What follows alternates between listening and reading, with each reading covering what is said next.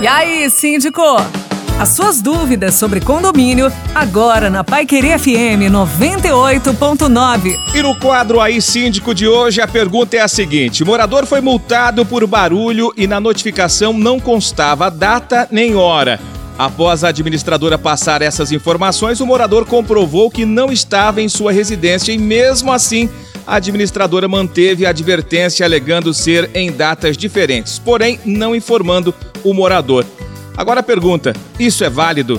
Boa noite, pessoal. É muito bom esse tipo de pergunta porque a gente consegue esclarecer alguns assuntos que são realmente rotina no dia a dia dos condomínios. Esse caso relatado da multa aplicada sem qualquer tipo de comprovação a gente identifica uma falha muito grande por parte do condomínio e da administradora do condomínio. Porque veja, primeiro que na aplicação da multa é muito importante relatar com riquezas de detalhes o que foi a infração cometida, o dia, o horário aproximado, para que se tenha aí um formato de comprovação eficaz. Também é muito importante que o condomínio tenha praticado diligências a fim de comprovar que realmente a denúncia de infração aconteceu e foi constatada, para que assim possa ser gerada essa multa.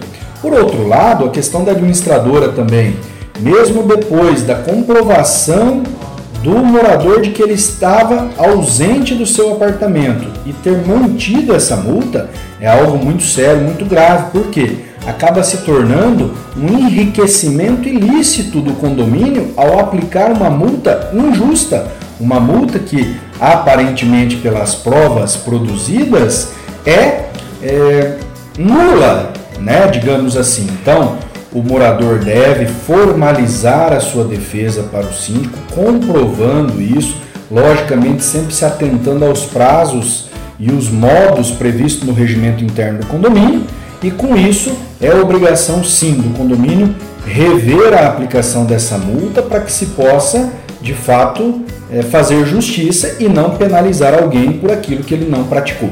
É isso aí, muito obrigado, boa noite a todos.